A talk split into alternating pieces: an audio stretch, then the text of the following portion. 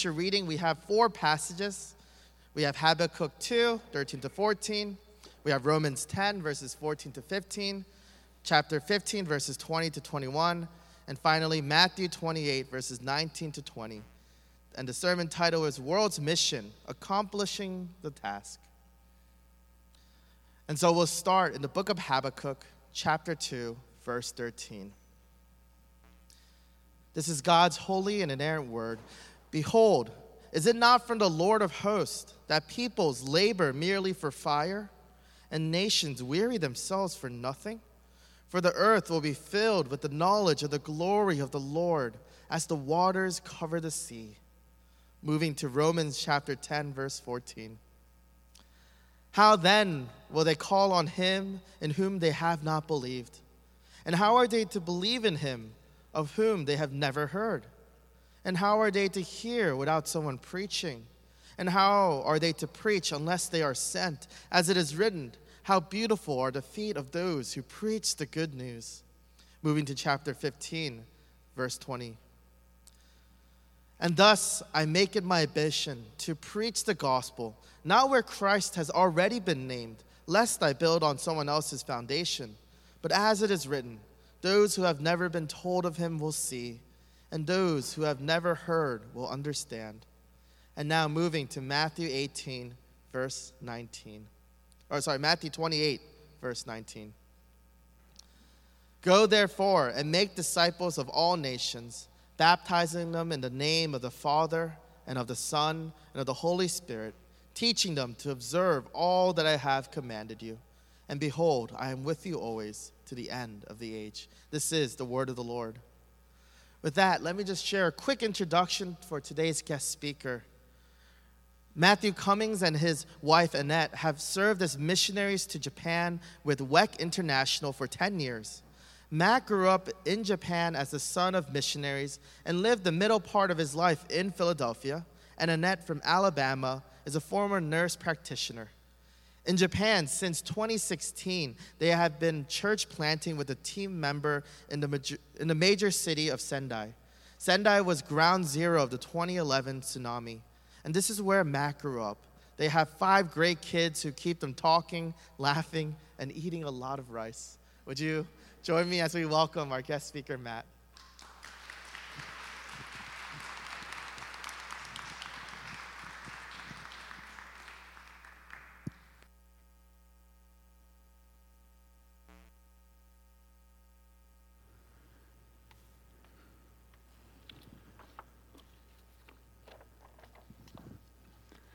Good morning.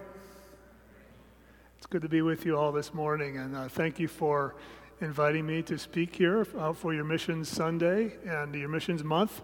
Uh, it's great to be here. I was so uh, interested to hear that your church is supporting a couple of WEC missionary families uh, to China, both to China, I believe, uh, if I'm not mistaken.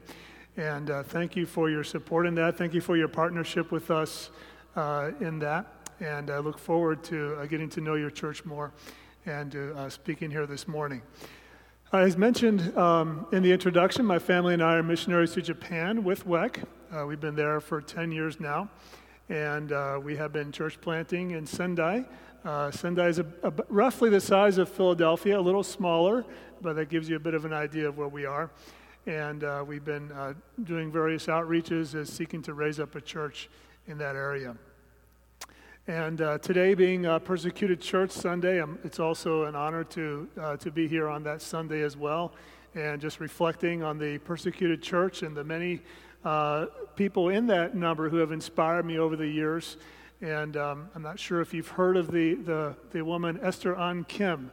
Uh, maybe you have or not, but she is one of the um, biographies that I've read that has really inspired me over the years of uh, her service and sacrifice to the Lord. So, just an honor to be here on that Sunday as well. Uh, as we uh, think of the uh, topic of world missions today, I would like to look at it from uh, three angles. Uh, but before we do that, let's just have a word of prayer. Heavenly Father, uh, thank you, Lord, for this time. We pray that you would guide our thoughts. Please guide our minds and hearts as we look into what you're doing around the world. Um, and all the things that uh, you have done, and we, we praise you in Jesus' name. Amen. Uh, the world missions movement began uh, about 200 years ago in England with a man by the name of William Carey. And some of you may, may have heard the story. He was a, co- a shoe cobbler who was very good at languages. And uh, while making shoes in his shoe shop, uh, he was able to teach himself, I think, about five different languages, including Greek and Hebrew, uh, sort of a self taught man. And the Lord uh, put in his heart a desire for world missions. And he had a map of the world in his wall, and particularly India stood out to him. But at that time, uh, nobody was doing missionary work in the Protestant world. It had been about 200 years since the Reformation, and the church was still sort of getting its feet under itself uh, theologically and sort of coming out of the Roman Catholic Church. And nobody had really thought about okay, well, what about the rest of the world that doesn't know about the gospel? And, and to this poor shoe cobbler in England, God began to put on his heart the desire to take the gospel outside of the boundaries of England, outside of the boundaries of Europe, and into the rest of the world. Uh, but it wasn't smooth sailing, and uh, at a meeting of ministers, uh, this young William Carey spoke up and, at the end of the meeting and he said, I think we should form a society uh, uh, for just to investigate the taking of the gospel into nations that don't yet know Christ. Sort of spoke up at the end of the meeting, and an elder, elder man stood up and said, Young man, sit down. You know, if God wants the, the heathen to know about the gospel, he'll do it himself. He doesn't need our help. And that was the answer uh, to William Carey. But William Carey stuck with it, and he pointed out that in the promise, uh, uh excuse me, in the passage of Matthew 28, where Jesus says, Go into all the world, he, he asked the question, Well, what about the promise to be with us until the end of the world? Does that still apply to us today? And they had to agree that yes, it did.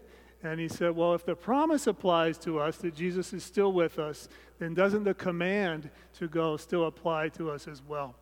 Uh, and so he, he uh, began to convince people, and the world missions movement began from there.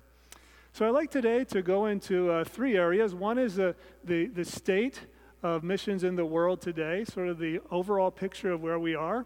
Secondly, uh, looking at the word missions itself. And lastly, thinking about how we can respond to missions. So, first of all, in order to accomplish the task, let's look a little bit at where we are in the world today in terms of Christianity and in terms of the missions movement. If you could uh, hit the next slide, please. So, uh, here's sort of the uh, breakdown in terms of percentages of religions in the world.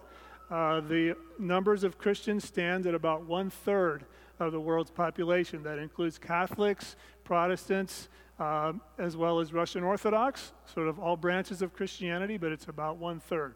Muslims are about a quarter, uh, Hindus are at 14%, then you have other religions at around 10%. Uh, and Buddhists at, at, 7%, and then there's 11% is sort of the uh, secular world, the atheists, the agnostics, they fit into that 11% category. So Christians are, as you can see, a large part of the world's population. If you could hit the next slide, please. Uh, this is just a, a, slide showing us how things have shifted over the last 100 years. It's, it's interesting. Uh, about 100 years ago, most of the world's Christians lived in Europe. Uh, about two thirds of the Christians in the world lived in Europe, and a portion of those lived in the Americas. You can see places like Africa, uh, Asia, Latin America are a smaller, much smaller percentage 100 years ago. And if you could uh, change to the next slide. And today that has really shifted. The total number, the total percentage, excuse me, of Christians hasn't shifted a whole lot, but the distribution in the world has shifted. Some of you may know this already, uh, but it shifted from Europe and America to uh, the South. Latin America, Africa, uh, Asia as well is rising in its numbers of Christians. Uh, this is a very interesting development over the last 100 years. Uh, and so the, the, the total percentage of, of Europe and the Americas has really shrunk, while the percentage of Christians around the rest of the world has grown tremendously in the last 100 years. This is a wonderful thing that God has done. So, the next slide, please. And so, a couple conclusions uh, from, from this uh, world distribution of Christians is one, uh, that the church needs to realize her resources, right? Uh, we have a lot of Christians in the world. That's a lot of people that the Lord has given us to accomplish his mission the world mission of Habakkuk, that the earth may be full of the knowledge of the glory of the Lord as the waters cover the sea. And so we have a lot of numbers, uh, that we, and that's something we need to realize. Another thing is just the resources that we have. Uh, we have radio programs, uh, we have uh, bookstores, uh, we have all kinds of resources in the Christian world that can be spread out into the rest of the globe as well to accomplish this mission. And secondly, uh, just looking over the big picture of Christianity, it stood out to me uh, that unity would be another thing uh, that we need to work for and strive towards. So many different branches of Christianity, so many different uh, avenues that it goes down. And working towards unity is another way that we can accomplish the Christian mission in the world. Over the last 100 years, the, the amount of denominations in the Christian world has sprung from 2,000 to 46,000. And so we've gotten more and more uh, disparate in our understanding uh, of, of the Christian faith. But if we can work toward unity, that mission can be more accomplished uh, in a better way. So if you could hit the next slide, please. Uh, the next uh, subtopic I want to look at is who are the missionaries today and where are they going? Uh, and the, the word who is, uh, has changed as well in the last 100 years. About 100 years ago, uh, there was a phrase from the west to the rest. Uh, and today, it's, the phrase has changed to everyone to everywhere. If you could change to the next slide. Uh, this is a picture of our missions force in Japan. Uh, the WEC missionary group in Japan, there's about 40 of us there, and you can see we're from all over the globe. there's about 12 nations represented there. Uh, in fact, uh, statistically, Korea is the largest represent, represented country in WEC uh, by far. Uh, it's, it's, it's something like 20% of all WEC missionaries are from Korea today. Uh, and so we have missionaries from Singapore, from Hong Kong, uh, some from Europe. We're getting some now from Northeast India. We have a woman from Northeast India, Brazil, and El Salvador actually just arrived uh, this year in Japan, a woman from El Salvador. And so God is raising up a global force of missionaries from all over. It's not just uh, Europe, North America anymore, but it's from the global south, it's from the east, it's from everywhere uh, that He's raising up missionaries to go into all the world. So this is a, also a wonderful development. The next slide, please. That's uh, just a slide of our uh, the WEC team in Chad, and you can see the many different nationalities there as well. And the next slide. And this is a, just a slide of our, our, uh, sh- our smaller team in, in Sendai where we work, and everybody there except for my wife and I were from a different nation, a different culture. And so God is really raising up a multicultural missions force today to go into all the world. This is a wonderful thing. Okay, um, and then the, the next slide, please. Where are they going? This is also uh, something to look at in terms of global trends of missions. And again, this may be a common statistic. I'm not sure. I wasn't really aware of it before I began doing research. But where the missionaries are, are going uh, into the world, I want to define a few terms here before the next slide. One is the word people group, and you've heard that. A people group is a group of people, it could be within a country uh, who share a language and a culture, and, and, the gospel can spread within that group uh, because they have a common understanding uh, uh, of themselves and a, and a, common identity that they share. And so that's a people group. And within uh, perhaps America, within India, within China, there can be many people groups. And so, missions, we talk now in terms of going to a people group more so in, in, instead of going to a nation, because within a nation, there can be many people groups. Okay, so that's people group. And then there's various types of people groups. One is a reached people group. And uh, people differ or have different opinions about this, but one definition that I like is any group that has 5% or more evangelical Christian uh, is considered reached. And that's sort of based on uh, uh, experience as well, but I think that's a fairly good threshold. Uh, and that means that the church has enough strength to stand on her own two feet. She doesn't really need outside help in the form of missionaries and, and, and others to come in and help. So that's we call that reached. The second category is unevangelized. And we see this in Europe, uh, some parts of Eastern Europe, uh, perhaps some parts still of, uh, of Latin America. Unevangelized is sort of an emerging church. They're between 2 and 5 percent, uh, but they're not quite there yet. They still need some help, and there's still large numbers of unevangelized people in that country. And then we get to the last category, which is unreached, right? And unreached is uh, 2% and below. Again, these percentages are uh, made up by humans, uh, but they do have some merit. 2% and below, and that's where you get to a people group that the church has not reached that point where they can stand on its own two feet. Right? And that's where, um, that's where missionaries are going as well. So, next slide, please. Where are the missionaries going? Well, there's about uh, 400 and some thousand missionaries in, in the world, and this includes Catholic, uh, I believe it includes Eastern Orthodox, all branches of Christianity. Uh, and we see, as people have done studies, that about three fourths of these missionaries are going to already reached people groups. Uh, that's what the research says. I don't say that to uh, point fingers or to judge. I, I know uh, people that go to these places, and I think they're doing wonderful work, but that's a reality. Another uh, 19% are going to the unevangelized areas, and these may be um, places such as the Czech Republic, uh, places such as Spain or Italy, where the percentages are lower and much more help is needed in terms of, uh, in terms of uh, discipling and leading people to Christ.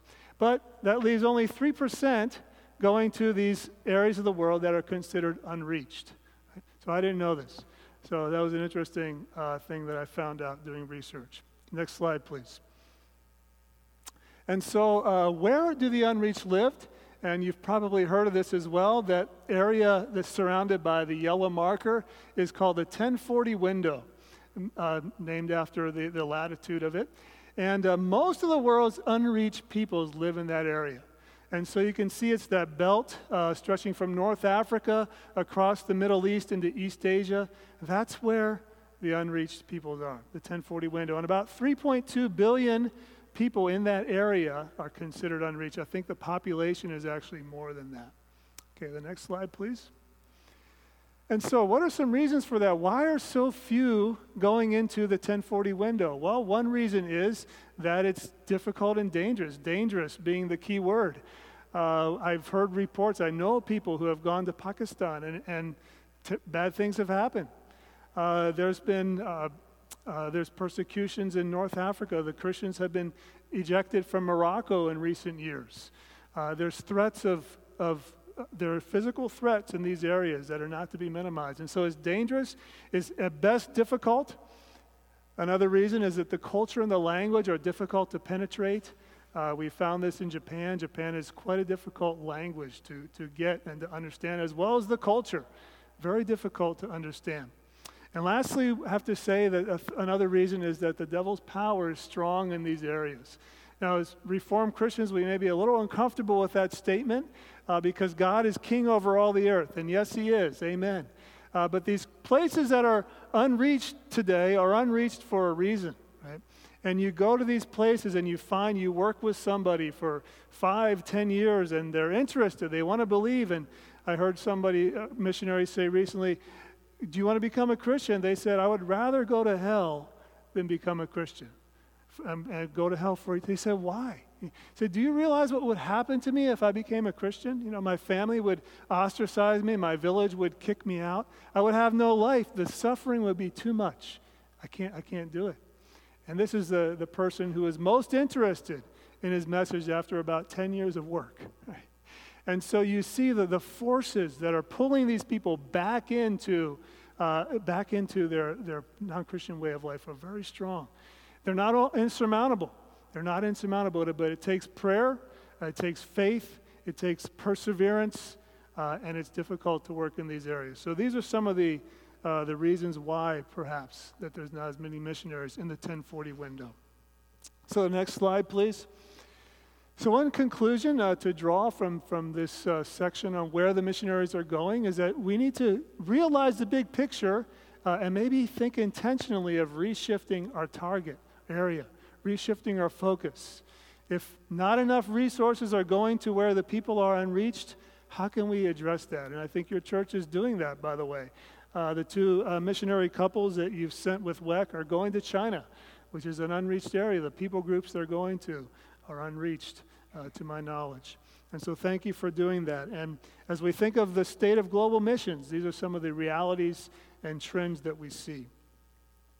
Okay, and just the, the last slide before we move on, uh, just wanted to point out a few encouragements uh, and also uh, challenges in the, in the state of global missions today. So, in, on the encouraging side, uh, we see that Latin America is hugely encouraging. Something like 82% of Latin America identifies as Christian in one way or another. That includes Catholic, of course, but there is at least that uh, self identity with the, with the Christian faith. Uh, as well as there's incur- Africa as well, sub Saharan Africa, and there's encouraging reports from China. Uh, some statistic I read that China is just exploding in the number of Christians. India as well, and Iran. Iran is said to have the fastest growing church in the world amid persecution. Amen. So God is doing wonderful things and we can encourage them with our prayers and with our support uh, and with our, uh, with our thoughts and prayers in those areas. In terms of the uh, challenges, again, the 1040 window is a big challenge. It's the outstanding challenge in world missions. Uh, it's where the unreached are. We need to pray about that area. We need to think about how we can be involved in taking the gospel to those people. Uh, but as we pray for those uh, outside of our borders, let's not forget that the encroaching darkness in the West as well. On that first slide, there was 11% uh, in the world are non religious, atheistic, agnostic, and I'm worried if th- that number continues to grow. It's sort of a, co- coming at us from the back end here in the West, right? Uh, it may be the enemy at our back door, so to speak. And so there's these forces as well that we need to be uh, concerned about here in the West.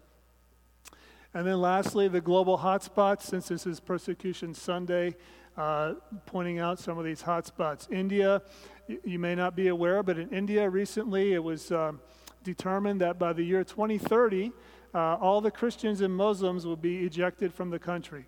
And when I heard that, I couldn't believe it, but sure enough, uh, now at headquarters in WEC, we have an older missionary couple who has been uh, forcibly removed from the country for being missionaries. And they are going, apparently going about this systematically. Um, Pakistan remains a hotspot. I keep hearing reports. I keep running into people who have encountered major troubles in Pakistan trying to share the gospel. As well as um, Morocco, I mentioned that, and then North Korea is, of course, the number one area for persecution of Christians in the world. Uh, so uh, the devil has his schemes uh, and, his, uh, and his wiles, uh, but the Lord is in control. Uh, God is stronger. And Jesus overcame the devil at the cross. And so we go in the strength of the promise of Matthew 28 that I will be with you always to the end of the age. So, this is a, a little bit of the big picture of, of world missions. And uh, let's move on next to uh, point number two, uh, which is the meaning of missions. Just thinking a little bit about the word missions. If we're going to accomplish the task of world missions, it's important to know what the task is.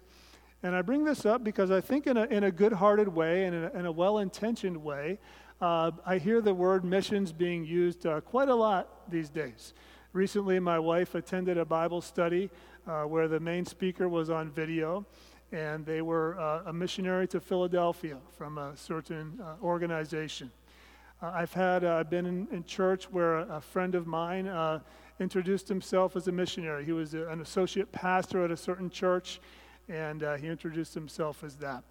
And so I hear the word being used quite a lot. there was an article in Christianity Today, which the title was "Don't Let Missions Fall Prey to Genericide." Not genocide, but genericide. Uh, G E N E R uh, uh, I C I D E. In other words, uh, using the word so much in so many different ways that we forget what it actually means. And in that article, um, the, this professor uh, asked uh, different students what they thought missions meant. He sort of went down the list and became more and more general. Less and less students raised their hands. Finally, he asked, uh, "What if I take soup to my next door Christ- to my Christian next door neighbor? Is that missions?" And a few students raised their hands. And then the teacher asked, "Well, what if I'm having devotions in a room by myself? Is that missions?" And one student still raised his hand, and the teacher asked him why he thought that was missions. He said, Well, it depends. Maybe you're reading the book of Acts. And uh, so uh, the word missions is used in a broad way today, and that's not necessarily uh, bad. I can understand it. However, there's a narrow sense, a tech, sort of a technical sense of the word that I'd like to think about with you today. So I want to turn back to Romans chapter 10 uh, and read here from uh, Paul's words in Romans 10, verses 14 and 15. This is Romans 10, 14 and 15. How then can they call on the one they have not believed in? And how can they believe in the one of whom they have not heard? And how can they hear without someone preaching to them? And how can they preach unless they are sent? As it is written, How beautiful are the feet of those who bring good news. And so here in Romans uh, 10, verse 14, Paul brings out uh, a, a question, an aspect of missions in verse 14 of how can they believe in the one of whom they have not heard? And this really stood out to me because um, I first went to Japan on a short term missions trip in 2007. And uh, we went back in 2008. And I don't want to uh, embarrass him, but I've heard that Michael Lowe attends this church. That's where we first met the O's. So sorry, Michael, to uh, mention. Uh, if you're here, I think I saw you somewhere, uh, but we first met them uh, then. But when we went in 2007, uh, I had been living already for, I guess, 11 or 12 years in Philadelphia. And uh, I was attending an inner city church there in South Philly. And my pastor was of the mindset that there are a lot of needs here in America, especially in Philadelphia. And therefore, we, we shouldn't uh, think so much about going overseas. We're sending too many people and resources overseas, and we're not keeping enough people here to meet the needs that are at home. And I believed him uh, because I looked around and, and sure enough, there were many, many needs in Philadelphia. And so for years, I didn't want to go back to Japan where I grew up. Uh, I was sort of anti missions, and uh, I did it. I told myself I was never going to do that. Uh, well, God had other plans, and in 2007, we were in seminary. I was looking for what to do after I graduated, and so we went to Japan for a summer of, of internship. And while I was there, I began to notice uh, something very interesting was that doing evangelism in Japan was like nothing I had ever experienced before.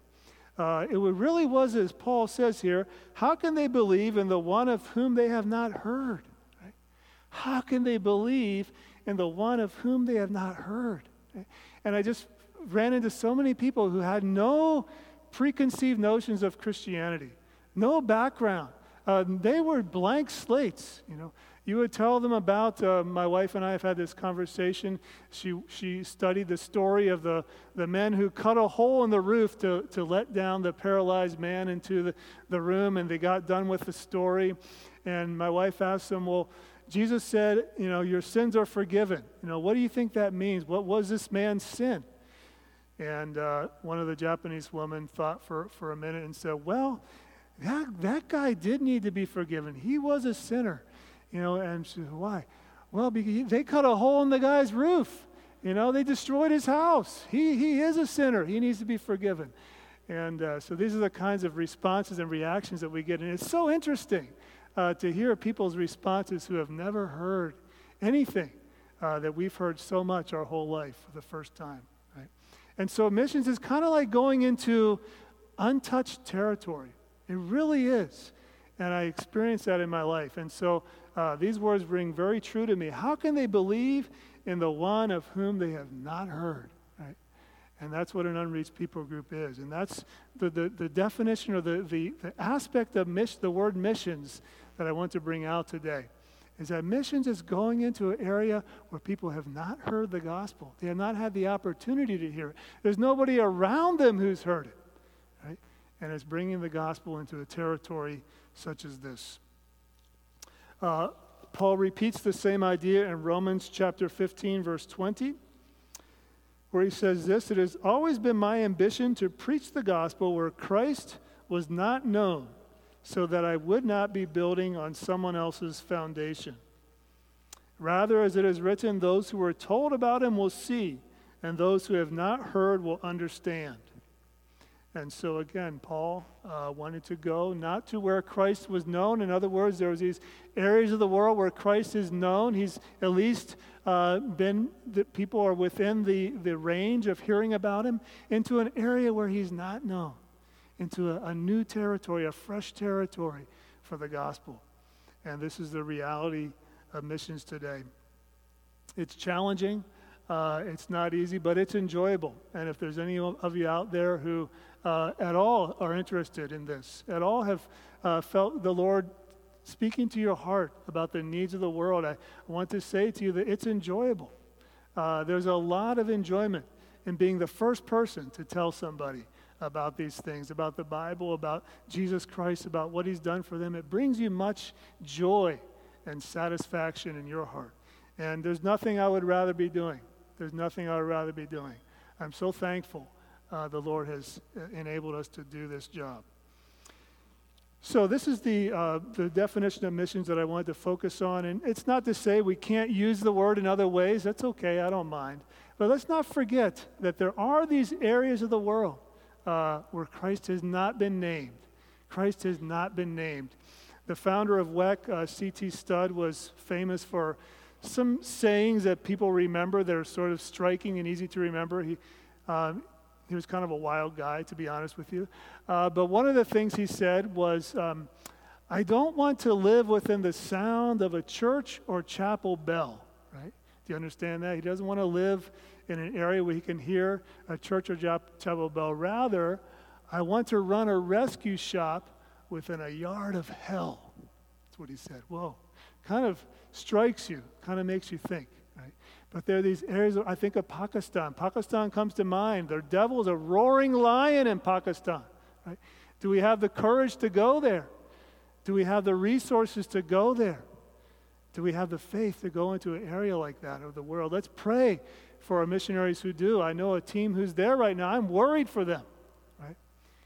Within the sound of a chapel bell, within a yard of hell. Right? And so these are some of the realities uh, and and, and changes and also um, callings in the area of missions today. Let's, uh, um, I'm moving kind of quickly here, more quickly than I expected, but uh, uh, that's okay. Um, let's look lastly at the, the response to missions. So if you could, uh, thank you, hit the last slide there. And the response to missions. So I like to keep things simple, and um, I, there's a lot of ways we could respond to missions, but um, I thought of three sort of simple things that, that we could do as we think about the task of global missions and taking the gospel into these areas where Christ has not been named. What can we do? What can we do? Um, and before we get to the first one, uh, let me just remark by way of preface that there's something all of us can do? Uh, the Great Commission doesn't just refer to going to the ends of the earth, but it refers to spreading the God's kingdom wherever we are.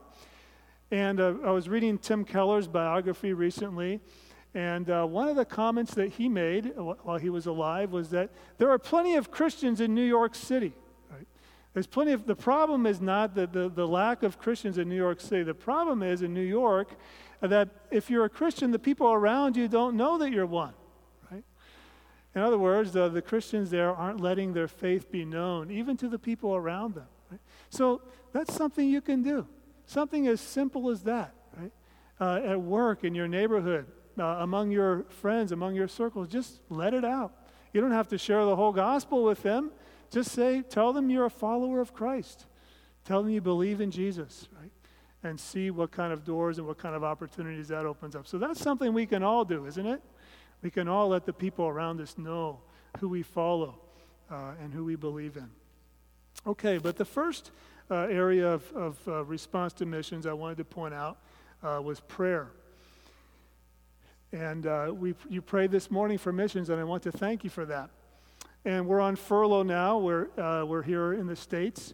And, but when we're in Japan, the thing that my wife and I sense to be most in need of really is people's prayers.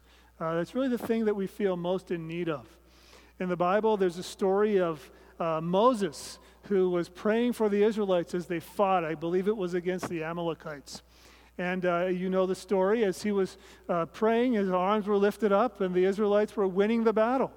But then he got tired and his arms began to fall down. And as they would fall, the battle tide would turn and the, and the Israelites would start to lose. And so Moses, uh, Aaron and Hur stood on either side, raised his arms up in prayer. And as they raised his arms, uh, the Lord was fighting for the Israelites. And the, the, the Israelites began to win the battle again. And that's how we often feel in Japan, right? We feel the arms are going down, we're tired, and we invite someone to a Bible study, and a, a week or so before the Bible study, their car gets in a, they get into a huge car accident. Car flips over, they can't come. Or somebody's interested in Christianity and they move away to a totally different city. Uh, or somebody gets sick, or our kids get sick, or their kids get sick, or there's a death in their family and they can't come to the evangelism training that they had signed up for. And we see so many uh, evidences of, of the devil, uh, Satan at work. And we need prayer. We need prayer to, to overcome those barriers and obstacles. And we need the prayers of the saints. And so we ask for your prayers uh, for, the, for the movement of missions around the world. We ask for your prayers for the woos. We ask for your prayers for the couples that you've sent out from this church uh, into China uh, that you would pray for them. Pray for the various aspects of their lives and their ministry. Uh, pray for them as a young family as they adjust to China. What do we do with the children's education? What do we do with these new diseases that are attacking our bodies? We're not familiar with them. What do we do with the fact that there's people around us who speak a totally different language? We can't communicate at all. We feel like we're back in kindergarten or elementary school. How do you work through those uh, initial stages of ministry, and how do you get to a point uh, where you're flourishing as a missionary? So, your prayers are vitally, vitally important in the movement of missions around the world. And so, please pray. Uh, if you're praying on your own, that's wonderful. If you're praying with a group of people already, that's even better, right? And pray for, for, these, uh, for these people and, the, and these movements around the world. Uh, secondly, uh, secondly is give. And uh, I'm not just referring to money, although I'll get to that in a minute. Uh, but I want to talk about ways that we can give to missions. The Bible uh, has a verse that says, News from a foreign land uh, is like water to the soul, something like that. And uh, having lived in Japan for about half my life, this is true. Uh, you, it's exciting when you get an email from, from your friends in the U.S. or when they take the time to schedule a Zoom call with you, or they call you on the phone, or write you a letter or something it's very encouraging to be remembered. So, one thing you can give uh, to missions uh, around the world as we think about that today is your time. Right? Uh, give a missionary a few minutes of your time. Send them an email, send them a postcard, send them a note to let them know that you haven't forgotten about them. Another way you can give is your talents. And some of you may have talents you're not sure how they can be used uh, in, in God's kingdom, perhaps, uh, or in the world. I just wanted to read a, a list of a few ways that your talents could be used in, the, in God's work of global missions. Uh, one is maintenance, uh, literacy, MK education. Uh, did you know that one of the big reasons missionaries leave the field is because of the education of their children? There's no good options. And it's very difficult for parents to see that. And so they'll either relocate uh, to a, a city with options or they'll leave altogether. So, MK education, the arts, engineering, children in crisis. Do you have a heart for children? There are many ministries out there for that. Drug and alcohol rehabilitation, radio programming and training, property management.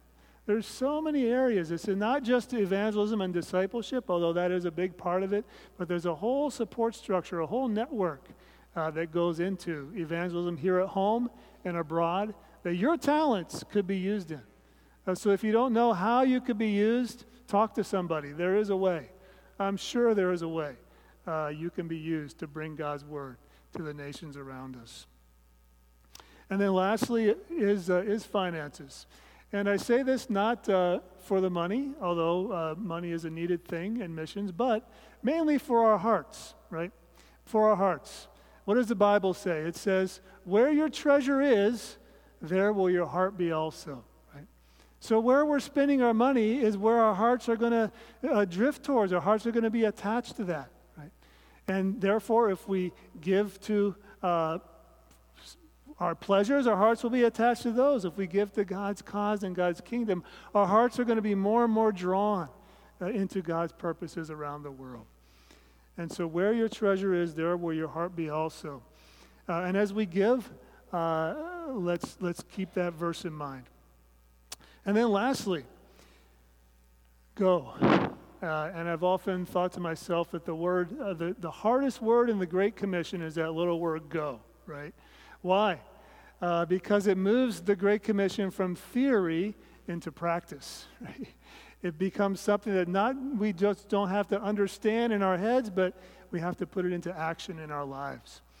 And as William Carey pointed out, and as many others have uh, realized over the years, the Great Commission is not just to those who are in uh, quote unquote full time ministry, but it's to all of us, right? That little word go is actually for our good, it's for our health. If all we do is, is sit and absorb uh, knowledge, if all we do is go to Bible studies, those are wonderful, and we need those. But if we never let it out, if we never share it with the people around us, it's not good for our own hearts. It's not good for our own spiritual health, right? It's not good for the health of the church and the world and for the body of Christ. And so go. Go is actually a blessing that the Lord wants to give you. As you think about ways in your own circles where you can let out the living water, the bread of life, uh, the river of life to those around you. And as we think about going, uh, not just in our own circles, but around the world, um, there are several practical steps that you can take. Uh, one of you may know about the short-term missions programs that a lot of places offer, uh, but I, I, would recommend those highly. But even if you don't go on one of those, even just going outside of your own country and culture, just to step outside and see what it's like, uh, will help you to become a better supporter and a better prayer for the world of missions. I was reminded of this uh, this past week when I was watching. I watched, I believe it was the NCAA Division One men's cross country race. Now, why would I do that? Have any of you ever done that? Does it sound exciting to you? Most people would not do that. They think it's extremely boring, right? Just watch people run for about 28 minutes or 29 minutes, 10 kilometers. Why would I do that? Well, because I ran cross country myself in college, right? I know every inch of that eight kilometers. I felt every inch of that eight kilometer race, right? And so I know what they're going through. I can understand it. I can feel it. I can experience it as they're running. I'm like, whoa, he passed five. You know, I, I, I, I track with it. It's a part of me, right? In the same way, if you were to go on a short term mission trip, if you were to step outside the boundaries of your own culture, and many of you have probably done that as, as uh, uh, second culture uh, folks living here in the U.S., maybe you've experienced that tension already, but stepping outside the boundaries of your own culture gives you an understanding of what this is all about, and it turns you into a better supporter and prayer for the cause of mission. So I highly recommend it. Uh, and uh, along those lines, uh, WEC is offering six short term trips next year if any of you are interested. Uh, they're one month long apiece. they're all organized for you. I think cheap, I don't know. Uh, but we do, we have those, if you're interested, I have the information on that. Short term trips. And then uh, finally, in the area of go, uh, think about what the Lord would have you do in terms of your life in the area of foreign missions. You know, the harvest is plentiful, uh, but the laborers are few. We, we experience and feel this in Japan. There are few, not enough people to fill the gaps on the line. Uh, we don't have enough hands at the task. We have more people asking for Bible studies than we have personnel to give them to. Uh, we have more people asking for other various activities and ministries. We don't have the manpower, we don't have the time to, to meet all the needs that are there. Right? And so, what could the Lord be calling you to do in His mission to fill the earth with the knowledge of the glory of the Lord as the waters cover the sea? Let's pray. Heavenly Father, we thank you. We praise you uh, for Jesus Christ. He has won the victory on the cross. We thank you for his victory in our lives. And we ask, Lord, that you would speak to each of our hearts. Help us to know what you would have us to do in response to your love for us. In Jesus' name, amen.